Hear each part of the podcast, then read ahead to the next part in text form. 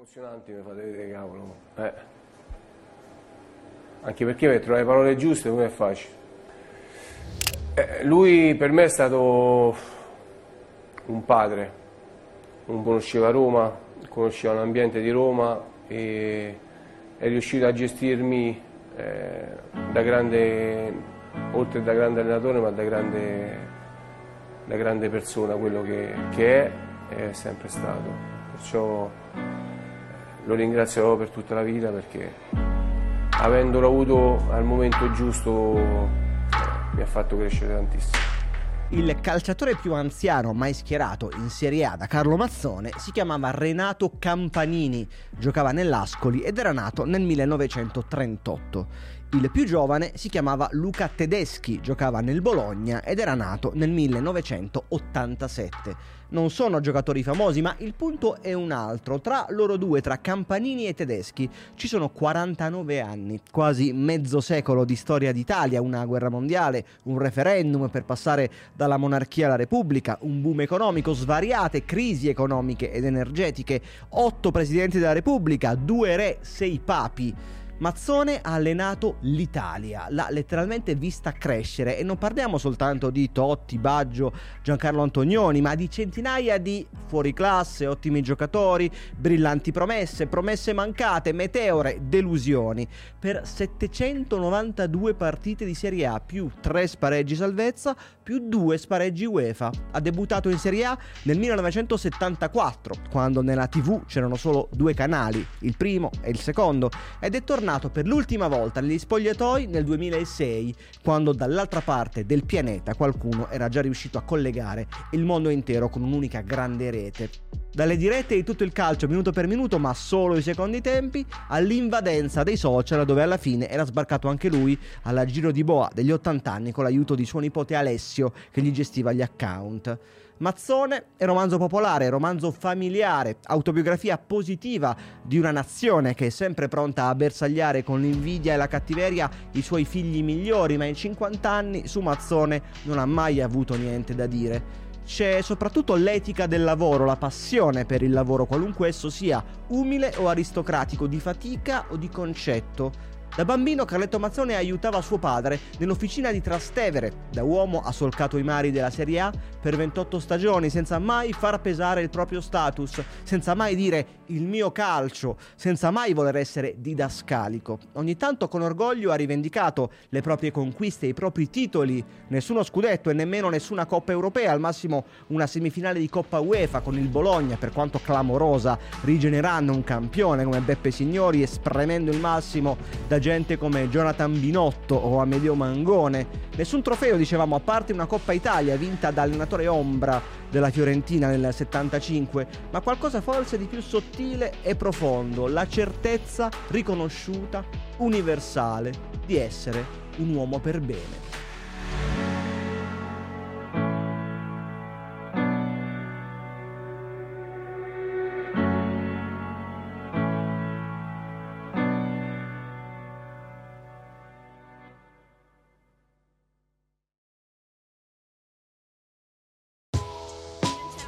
Siete i maestri del calcio, Mazzone che cos'era? No, no, Mazzone è il più forte di tutto, mi dispiace Enrico, ma... La generazione Z ha fatto in tempo a scoprire Mazzone come meme, lo scatto rabbioso sotto la curva dell'Atalanta che è diventato un gesto universale di ribellione all'insulto, un messaggio così attuale nell'era dei social.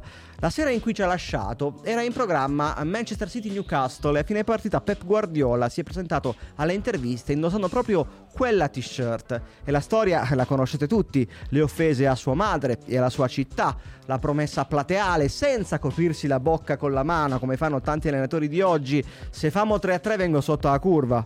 E non si dica che Mazzone non sia uomo di parola. E poi il tentativo fallito di placcaggio da parte di Edoardo Piovani, il team manager del Brescia, la faccia allibita dei giocatori, il pollice alzato all'indirizzo di Pierluigi Collina che lo attendeva quasi mortificato per indicargli la via degli spogliatoi. I ricordi e le parole di stupore di tutti i protagonisti a vent'anni di distanza, come quelle di Dario Hubner. Non avevo mai visto Mazzone correre. Ma nella vita di Carlo Mazzone le grandi cavalcate sotto la curva sono almeno tre e quella di Brescia-Atalanta è solo l'ultima e la più velenosa. A definire il sentimento e la passione di questo mone di 1,90 m, calciatore di statura gigantesca negli anni 50, quando già quelli di 1,80 erano considerati altissimi, ci sono almeno altre due corse tinte di giallo-rosso, altrettanto liberatorie ma molto più gioiose. La prima in un caldissimo pomeriggio di Lecce, 25 giugno 1989, ultima giornata di campionato, quando al Via del Mare va in scena una specie di spareggio salvezza, Lecce-Torino. I Granata godono della silenziosa simpatia dei grandi media, il Torino è più prestigioso del Lecce, ha più santi in paradiso, almeno questo è quello che pensa Mazzone, che nella sua carriera per motivare i suoi giocatori ha sempre fatto leva sull'orgoglio e sullo spirito di rivalsa. A Lecce per salvarsi basta il pareggio, ma non c'è bisogno di speculare. Quando inizio ripresa l'argentino Beto Barbas segna su punizione il gol del 2-0 che significa praticamente salvezza, Mazzone esplode, esonda, è incontenibile, quasi esce dal teleschermo come il treno dei fratelli Lumière e si consegna alla storia del calcio leccese e non solo. La seconda corsa va in scena dalla panchina alla pista d'atletica dello Stadio Olimpico il 27 novembre 1994 ed è la corsa più romantica che possa immaginarsi un uomo nato a Trastevere di quasi 60 anni, figlio di Iole e di Edmondo, un uomo scampato all'eccidio delle fosse ardeatine, che la più importante delle maglie giallorosse l'ha indossata solo due volte. La numero 5 della Roma, allenata da Gunnar Nordal a giugno 59 e non ha mai perso e forse sono l'unico calciatore imbattuto in Serie A, dirà sempre scherzando. La Roma quel giorno non batte la Lazio da più di 4 anni, sono i primi anni 90, quando a Roma i derby si giocano soprattutto a non perdere, tanto che 7 derby degli ultimi 8 sono finiti con un pareggio. Ma l'ultimo, 8 mesi prima, l'ha vinto 1-0 la Lazio, in un modo che ancora offende la Roma e i romanisti, con un rigore conquistato da un giovanissimo Totti, ma calciato malissimo dal principe Giannini in bocca a Marchegiani e in estate è cambiato tutto. La Roma ha confermato Mazzone, l'antiquato Mazzone, il catenacciaro Mazzone. Invece Cragnotti si è portato a casa Zdenek Zeman, l'allenatore più affascinante della Serie A. Tutto l'attacco, gol a valanga, una condizione atletica irresistibile e una batteria di centravanti, signori Casiraghi, Boxic, che fanno paura. Una settimana prima la Roma non è andata oltre il nostro iniziato 0-0 a Brescia, mentre la Lazio ha travolto il Padova 5-1 e allora non ci sarà partita. E Mazzone inizia a covare in silenzio la sua vendetta. Non c'è partita, dai. Perché? Perché eh, eh, in panchina abbiamo Zema, da là c'è Mazzone, uno fa giocare e l'altro è incatenacciato. La settimana tipo di Carletto è sempre la stessa da anni. Da lunedì al mercoledì assiste in silenzio agli allenamenti, certe volte non si leva nemmeno il cappotto. Poi il giovedì inizia ad alzare la voce e la tensione, finché il sabato esce di scena e lascia spazio al suo gemello quello intrattabile, nervosissimo, un altro personaggio, divorato dallo stress, che pensa solo a vincere. Ma questa settimana merita una tabella di marcia speciale. Il gemello arriva subito, molto presto, tutte le mattine con la rassegna stampa sotto il braccio e scandisce lentamente i titoli dei quotidiani, specialmente i quotidiani di Roma, a uno spogliatoio dove metà dei presenti parla il suo stesso dialetto. Ci sono il principe Giannini dal quartiere Trieste, Francesco Totti da Porta Metronia, Fabio Petruzzi, Francesco Statuto, Massimiliano Cappioli da Borgo Pio, talmente romano e romanista che suo padre si chiama Romolo e ha un fratello gemello di nome Remo e legge Mazzone tutte le sante mattine gli elogi sperticati al 4-3-3 di Zeman, le ironie sulla Rometta e carica pallettoni, una squadra che esce dal tunnel disposta a mangiarsi l'erba, mentre dall'altra parte Zeman, secondo un copione che non abbandonerà mai e che gli costerà caro, continua a trattare il derby come una partita normale. In città c'è un'attesa esagerata, la partita addirittura trasmessa in diretta su Rai 3 per i soli abitanti della regione Lazio. Ed è un trionfo. Balbo, Cappioli, Fonseca, con un Moriero scatenato sulla destra, un Giannini determinato a vendicare le battute sul rigore sbagliato. A marzo. La Lazio perde prima il derby e poi la testa. In preda alla frustrazione la butta sulla rissa, rimedia anche i suoi feriti. Signori si spacca il naso e chiude in 10, rischiando seriamente l'umiliazione con la Roma che si concede un torello finale ancora più beffardo ed è tutto un olè l'Olimpico. E l'Olimpico giallorosso è in delirio, ha visto sbriciolare in 90 minuti una settimana di pronostici e di spocchia. E Mazzone, beh, evidentemente non si tira indietro. La Roma non vinceva un derby con oltre due gol di scarto dal 1960. Le tre dita esibite sotto la Sud saranno la foto di copertina del decennio giallorosso, così come i titoli dei giornali dell'indomani. La volpe mazzone si mangia Zeman con i laziali, ma praticamente oggi quei 13 gol non li avete fatti, ne avete presi tre dalla Roma. Sono sempre sotto e poi hanno, hanno perso sempre 1-0, perciò devono stare zitti. Siamo proprio stati in partita, dall'inizio alla fine. Non abbiamo fatto un tiro in porta, che era uno. Ma queste cartoline sono solo il modo più superficiale di ricordare e celebrare Carlo Mazzone. Non diventi l'allenatore più longevo della storia della Serie A se non hai qualcosa da dire e da dare, oltre a un accento pittoresco e a un frasario da trattoria, sì, ma quelle trattorie dove mangi sempre benissimo. Chi sa giocare a briscola sa che forse um, eravamo l'8 di denaro, il 9 di denaro, adesso siamo il 2 di denaro. Eh, quando regna Coppi. E Mazzone non ha mai negato le proprie conoscenze tattiche, al massimo le ha un po' smorzate, sminuite con l'ironia sorniona del popolano. La tecnica è il pane dei ricchi, la tattica è il pane dei poveri, ma ha fatto tutto e ha insegnato tutto, il libero staccato e la difesa a zona, una punta, due punte, tre punte, il trequartista, Nell'estate del 74, mentre il flop della nazionale italiana ai mondiali di Germania sta obbligando il nostro calcio a percorrere nuove strade, Fulvio Bernardini sta tenendo una lezione a Coverciano. Si alzi Carlo Mazzone e venga a spiegarci in cosa consiste il 4-3-3 di ispirazione olandese con cui ha appena ottenuto la promozione in Serie A con l'Ascoli. La storia d'amore tra Mazzone e Ascoli va raccontata dalle origini per capire perché un romano orgoglioso come lui a un certo punto della sua vita ha scelto di mettere radici ad Ascoli, scegliendo in tutte le città di vivere poi sempre e solo in albergo, compresa Roma, dove per tre anni ha vissuto all'Hotel Cicerone di proprietà del presidente Sensi.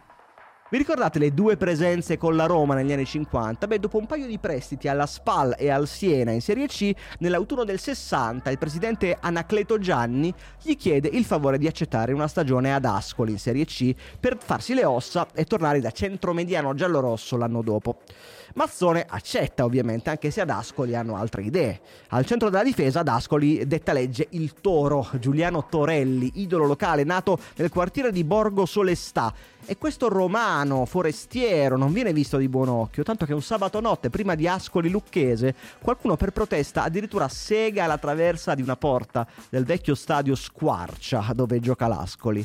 La città è molto bella, l'ambientamento abbiamo visto è quello che è, ma la vita del giovane Carletto cambia quando entra per la prima volta in un negozio di dischi ed elettrodomestici in via Trieste, dove incrocia lo sguardo con la commessa. Si trova lì per acquistare un disco di Tony Dallara, ma Maria Pia, che è la commessa, gli consiglia piuttosto Polanca. Glielo farà ascoltare tutti i santi giorni, ogni volta che Carlo supererà la soglia del negozio. Si sposeranno un anno dopo, avranno due figli e la loro canzone sarà appunto Ogni volta di Polanca. Così Mazzone sceglie di rimanere ad Ascoli, prima rispettato e poi ben voluto dai tifosi, anche se da calciatore non va mai oltre un'onesta Serie C ma il giovane presidente Costantino Rozzi è un uomo di ampie vedute. È un costruttore edile che si occuperà personalmente di alcuni degli stadi più importanti del centro-sud, dal Via del Mare di Lecce al Partenio di Avellino, passando naturalmente per il nuovissimo stadio del Duca di Ascoli, inaugurato nel 1961. E quando Mazzone incappa nel classico infortunio che ti stronca la carriera, se sei un giocatore degli anni 60, ovvero la frattura della tibia in un contrasto con Urban in un bollente derby Ascoli-San Benedettese, a Rozzi a quel punto sembra naturale affidare a Mazzone l'incarico di tecnico della primavera, o meglio della De Martino, come si chiamava allora, per poi telefonargli ogni volta che c'è bisogno di lui per sostituire un allenatore in difficoltà con la prima squadra. E Mazzone risponde sempre, presente ogni volta appunto, con il buon senso di cautelarsi. Preside, se dovesse andare male, ce l'ha un posto da muratore. Non ce ne sarà bisogno. Terzo, quarto, quarto e finalmente primo nel 1972 con l'Ascoli per la prima volta promosso in Serie B e due anni dopo in Serie A la prima volta delle Marche in Serie A. Sono i primi anni 70 in cui in Europa detta legge l'Ajax di Cruyff e nemmeno Carletto Mazzone può dirsi insensibile alla rivoluzione arancione, la stessa che affascinerà 30 anni dopo uno dei suoi tanti allievi, un allenatore con l'accento catalano. Perciò tiene quella lezione a Coverciano propedeutica al suo primo campionato di Serie A 74-75, avventuroso e col cuore in gola, come da tradizione mazzoniana. ultimo a metà campionato, peggior difesa e peggior attacco. E poteva andare ancora peggio se un raccattapalle dietro la porta del Del Duca non avesse allontanato con un calcetto un pallone messo in rete da Savoldi del Bologna, cose che succedevano negli anni 70. Insomma, a gennaio l'Ascoli è già dato per spacciato dai suoi stessi dirigenti che tramano alle spalle di Mazzone e pensano di sostituirlo. Lui viene a sapere di questi spifferi e non la prenderà bene, ma nel giro di ritorno l'Ascoli cambia passo. Continua a faticare tantissimo in attacco, tanto che in 30 giornate di campionato solo una volta segnerà più di un gol, ma smette di subirne solo 6 gol subiti in 15 partite il 4-3-3 olandese di Mazzone, sia pur molto lontano dalla qualità di Cruyff e Neskens, colleziona scalpi prestigiosi come quello dell'Inter, sconfitta a San Siro con un gol di Massimo Silva, quando Mazzone, oltre alle idee, ci mette anche tanto senso pratico. Leggiamo da Corriere della Sera di quel giorno. L'allenatore Ascolano Mazzone è stato protagonista di un curioso episodio. Protraendosi la partita oltre il tempo regolamentare, Mazzone al 47 del secondo tempo ha interpellato il guardaline facendogli vedere l'orologio e indicandogli che il tempo era scaduto. Il guardaline ha allargato le braccia e allora Mazzone si è alzato in piedi e ha chiesto, ottenendolo, il cambio di Zandoli con Vezzoso che è rimasto in campo 8 secondi. È stato per fargli avere il premio partita, ha affermato dapprima Mazzone, poi ha ammesso la verità.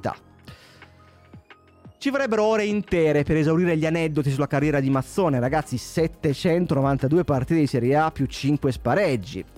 Possiamo fare in tempo a raccontare l'origine delle sue frasi passate alla storia, per esempio uno dei soprannomi, Magara, o Sor Magara per altri, che nasce ai tempi del Catanzaro, alla vigilia di una partita apparentemente impossibile contro la Juventus campione d'Italia. Il suo amico Alberto Marchesi, giornalista del Corriere dello Sport, scende in Calabria per osservare un paio di allenamenti del Catanzaro.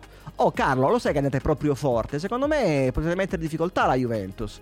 Magari, risponde Mazzone. E il giorno dopo di nuovo, secondo allenamento, impressioni confermate. Oh, ma sai che secondo me con la Juve potete pure vincere? E lui, Magara, che è diverso da magari. Magara, con la lo dici di fronte a una prospettiva davvero bella e soprattutto inaspettata. E quel Catanzaro Juventus finirà 0-0 e a fine stagione, ovviamente sudando e soffrendo, il Catanzaro si salverà. Oppure una frase diventata proverbiale, difensore scivoloso, difensore pericoloso. In questo caso, come si suol dire, abbiamo il conforto delle immagini. 10 gennaio 1993. Il Cagliari di Mazzone gioca a San Siro contro il Milan di Capello che non perde da quasi 50 partite di campionato. La sua squadra tiene lo 0-0 fino a metà ripresa quando Pierpaolo Bisoli entra male in aria in scivolata su Donadoni, rigore netto Papen 1-0. E nelle interviste, anche se Bisoli è un suo pupillo, Mazzone non si nasconde dietro a un dito. In area di rigore un giocatore scivoloso e un giocatore pericoloso. Dico sempre ai miei giocatori che un giocatore scivoloso è un giocatore pericoloso in area di rigore. Ma se vi state immaginando la solita squadra arroccata in casa delle grandi che punta allo 0-0 per salvarsi all'ultima giornata, siete fuori strada, perché il Cagliari 92-93 è stato forse il capolavoro di Mazzone. Il Cagliari di Enzo Francescoli e Luis Oliveira, di Moriero e Cappioli, di Bisoli e Firicano, una squadra che gioca sempre per vincere anche in trasferta e a fine stagione chiuderà sesto e qualificato in Coppa UEFA, il miglior campionato di sempre del Cagliari, esclusi quelli con Gigi Riva. E la stagione è questa che gli dà il biglietto per il paradiso, il suo paradiso sportivo, la panchina della Roma, scelto da Franco Sensi per restituire entusiasmo e senso di appartenenza a una piazza un po' depressa dalle ultime stagioni. Perché, come dice lui e come dirà per esempio a un altro suo allievo, Claudio Ranieri, se non sali i gradini dell'Olimpico che ti portano al campo, non hai mai allenato niente.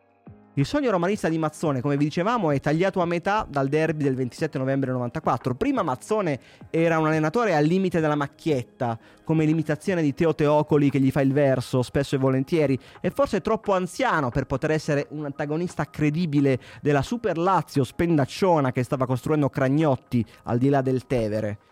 Invece quel derby cambia tutto e porta con sé la consapevolezza di una nuova Roma, da costruire attorno a un ragazzino predestinato che Mazzone si è preso la briga e la responsabilità di proteggere e tirare su come deve fare un padre, indicandogli gli ostacoli sulla strada, come fa quando gli evita le interviste dei temuti giornalisti ogni volta, ordinandogli ogni volta che li incrocia di filare sotto la doccia Una bella storia che avrebbe meritato un finale diverso di quello piombato tra capo e collo nella sera del suo 59 compleanno, 19 marzo 1996.